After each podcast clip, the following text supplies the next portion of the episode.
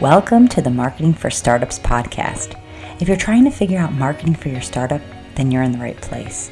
In this podcast, we go high level, looking at the intersection of branding, data, and leadership to offer you a marketing playbook to grow and scale. Join me each week for in depth interviews, tactical advice, and practical trainings. Hi, I'm your host, Victoria Hajar, veteran marketer and startup enthusiast. I promise to bring my experience and curiosity to each episode.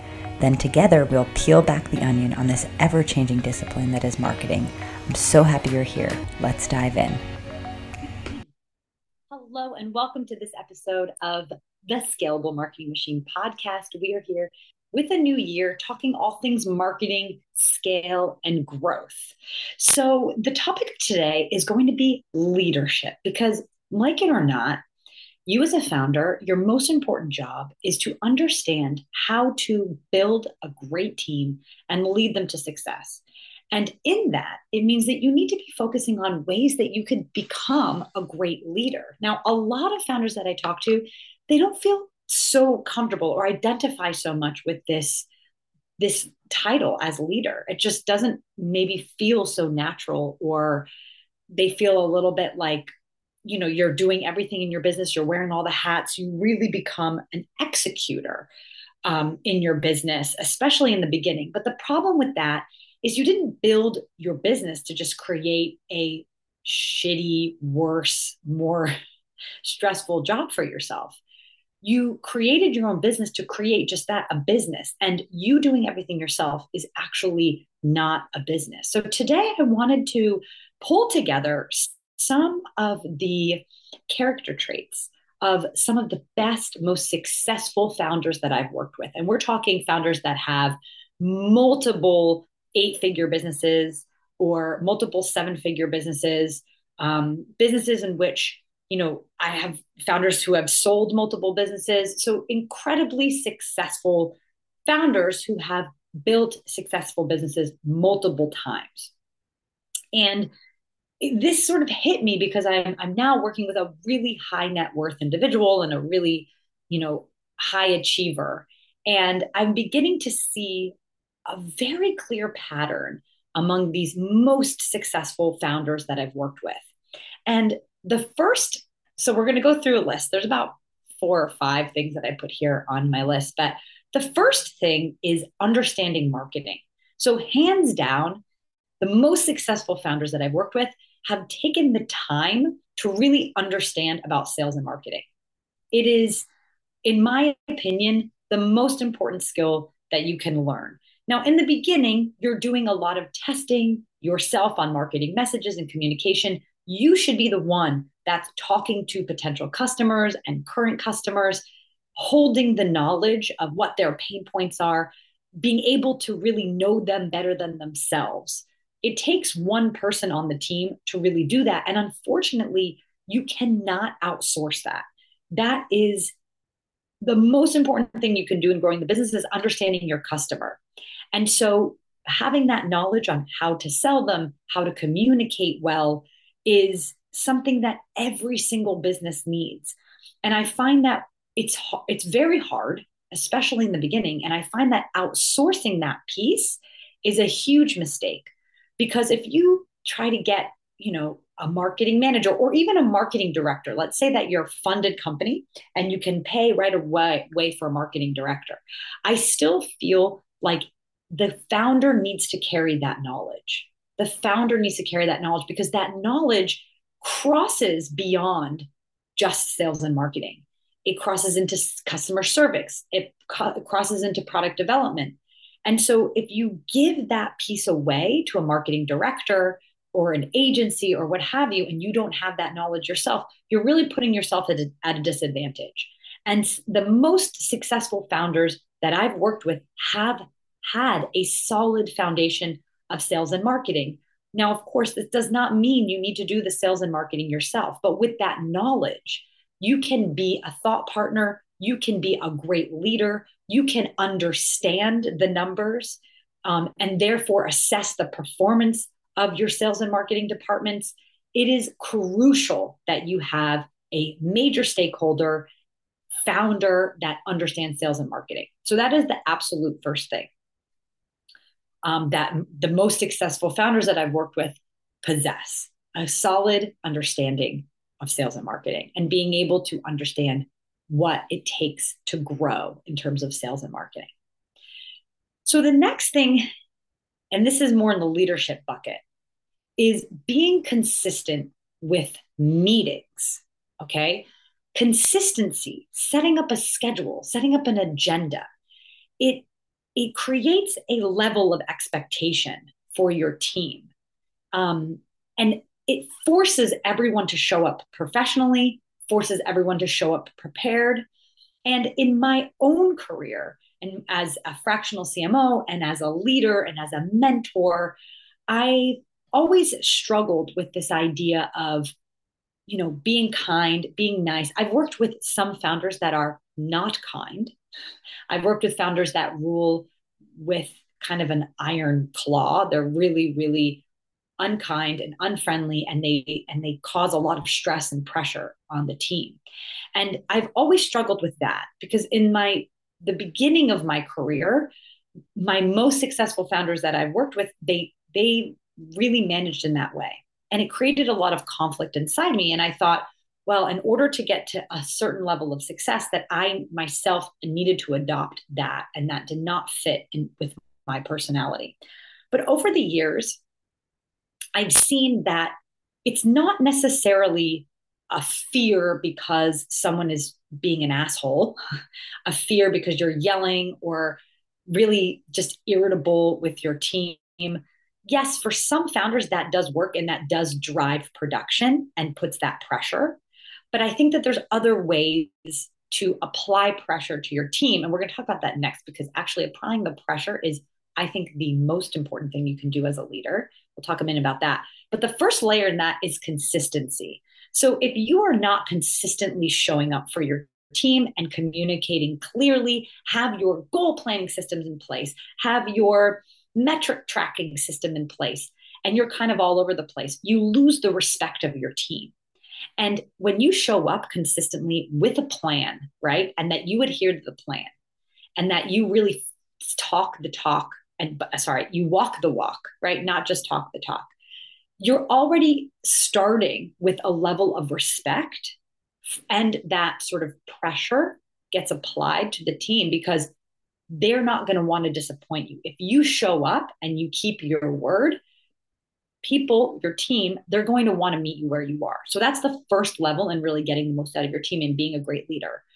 Now, I've been involved in a lot of teams with leaders that are not as strong, that are constantly falling behind in their own schedule, that they don't keep a meeting, you know, on on track, that they are constantly changing things around. And what that does is it really shows a disrespect to the time of your team members. And as a result, your team become less excited about working with you and less um, it gives them a little bit of a excuse um, you know to not do their best work if things are unclear or you're a mess right so your first sort of job in execution as a leader is to make sure that you're showing up consistently and you're being clear. I love this phrase, and I, I, I really don't remember where this quote comes from, but it's it's the phrase is clear is kind. So to the best, most like beautiful act of um, of leadership that you can give your team is to be clear with them, to to get have clear expectations, to set clear goals, to to create clear job descriptions. This is something that we often don't do, especially in that growth phase. Yet everyone's wearing all of the hats.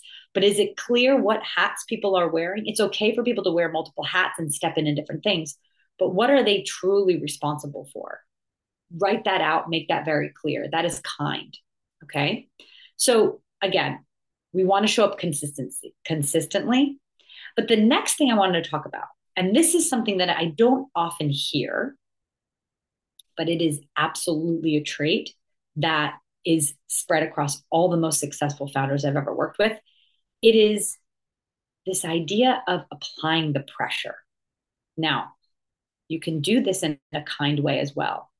But how do we apply the pressure? Well, we apply the pressure by having high expectations. Okay. There's one point where, yes, we want progress over perfection. And with this is we need to make sure that our team is executing things on time, that they're rolling things out on time, that the train is moving. Sales, marketing, customer service, product development, all of these things need to be rolling consistently. And the one thing we can do to add pressure is to really be strict about due dates and timelines. Okay. That gives a natural sort of pressure. But the other kind of pressure is one where the leader should be the one that's always raising the bar. Yes, progress over perfection, but the most successful founders are always looking to say, how can this be better? How can this improve? And if you're not a person that has naturally high standards, I suggest that you pay a little bit more attention to the quality of things that are being produced on all sides of the business. Because when you ask your team to do better, to give more, right? Oftentimes they know that they could be doing better or giving more, right? But it takes the leader to be pointing it out, to be questioning it. And you can do it in a way that is unkind, or you can do it in a way that is collaborative. And in my experience and in my style of leadership, that collaborative process of how can we improve this? How can we make this better? Is it actually sparks excitement from your team, right? And one way that you can sort of look at improvements is holding a, an anchor to your metrics and your scorecard. So when you're tracking the numbers and you see suboptimal performance, it is a opportunity to have a conversation, to have a creative brainstorm on how we can improve the performance, but how can we improve the quality of what we are doing? Because oftentimes when we raise the quality, the production improves. And that brings me to the last point, which is being a teacher. So, as a leader, as a founder, instead of being the executor, which is a lot of times in that first phase of business, we do everything, we execute everything. But we need to shift into the role of teacher. And with that, we remove things off of our plate and gives us the time and freedom to be more strategic, right? And when we're more strategic, then we get to improve performance and we sort of the, the kind of rises the tide for everyone in the business. But in order to get to that position, we need to go through this transition phase where we're not doing everything ourselves and we're not in this rushed state and this stress state because if you're in the rush state and the fresh the stress state that is where the opportunity for inconsistency comes in right you not sleeping well you not showing up well you not sort of following your own systems having to cancel meetings things like that it all it all really is a result of not being able to teach not being able to delegate so the best founders that I've worked with, they are wonderful teachers because, yes, they understand, right? The core, most important things of sales, marketing, finance, HR, CS. You don't have to do everything yourself, but there are core pieces of the business that you have to have a fundamental understanding of in order to lead that team, right? Or that team member. And so you need to learn. And doesn't mean that you have to do it all yourself right? You don't have to uh, you know do your own books in order to understand the most important things about your finance right? But you need to have a good understanding of it. And then being able to teach others and encourage others. And really if you also if you can't personally teach them then i also would suggest giving a path for that team member to learn so a really great hack for growth startups when you don't necessarily have the budget to hire really, really experienced people is to give them learning opportunities, right? This means, you know, buying them books to read or courses or even having them work directly with coaches or consultants to help up level their skills. This is another way in which we can teach our team. So the point is, is that we don't need to you know, have this humongous budget to have the most professional, most expensive team to do everything in our business. But we need to know the mo- the fundamental pieces of every part of our business as a leader, be able to teach the pieces that we know best and encourage our team members instead of making them feel bad or or dumb for not knowing certain things, right? Um, but also give them a way that they can learn if you can't teach them directly. But the real mindset shift of the leader is, in my opinion, these two pieces of being a teacher, but then also being the, the driver of everything that happens in the business. And practically, that means being able to apply the pressure. And the way that we apply that pressure is showing up consistently and ex- always expecting more out of our team and out of the results. Because when we have higher expectations and we kind of are always raising the bar, then we're always getting the most out of our team and we're always getting to the next level. Because in business, you're constantly iterating and improving. I mean, practically in marketing, this is what I teach a lot. Iteration and improvement, you hear this phrase a lot in marketing, right? In sales. But it really is that forever iteration and improvement, iteration and improvement. It never ends. And the way that we iterate and improve is by constantly raising the bar. And it's us as the leader that it's our job to raise that bar. It's our job to to really um, push everyone to get to constantly be getting higher and higher and higher results as we grow and scale, especially, right? So these are my thoughts for today. Just to sum it up, right? Consistently showing up, having higher expectations, raising the bar, right? Being a teacher, right? And really teaching and encouraging our team. But the thing that I'll close out with is always show up with respect and kindness to your team. Because I have seen both sides of the coin. I've seen really tyrant founders that are just really treat people horribly. And while they may get the results in the short term, in the long term, what it creates is a lot of turnover, a lot of starting from scratch, a lot of, um, and building just generally like a toxic culture. And you don't need to be that way to be a strong leader. And you don't need to be that way to apply pressure and get the most out of your team. So I'll leave this question with you. What are the ways in which you can upgrade the way you're showing up as a leader? Do you find that you're maybe too nice in the in the sense that you're never questioning the performance or never pushing your team for more? Are you maybe showing up inconsistently and not kind of setting that expectation for the team? Are you sort of leaving them hanging and expect them to sort of know everything about how to run your business and you're not really teaching them or giving them opportunities to to learn from other teachers? So comment comment wherever you're listening to this podcast. I would love to hear the ways in which you feel inspired to show up better as a leader because I know that this year you can get to the next level if you adopt these character traits and that you really commit to becoming the leader yourself, not doing it all yourself, not feeling like if it's not done by you, it's not going to get done properly. This is not how we build a business, right? We need to build the people. We need to grow the people. And then the people will build and grow the business. See you back here next week.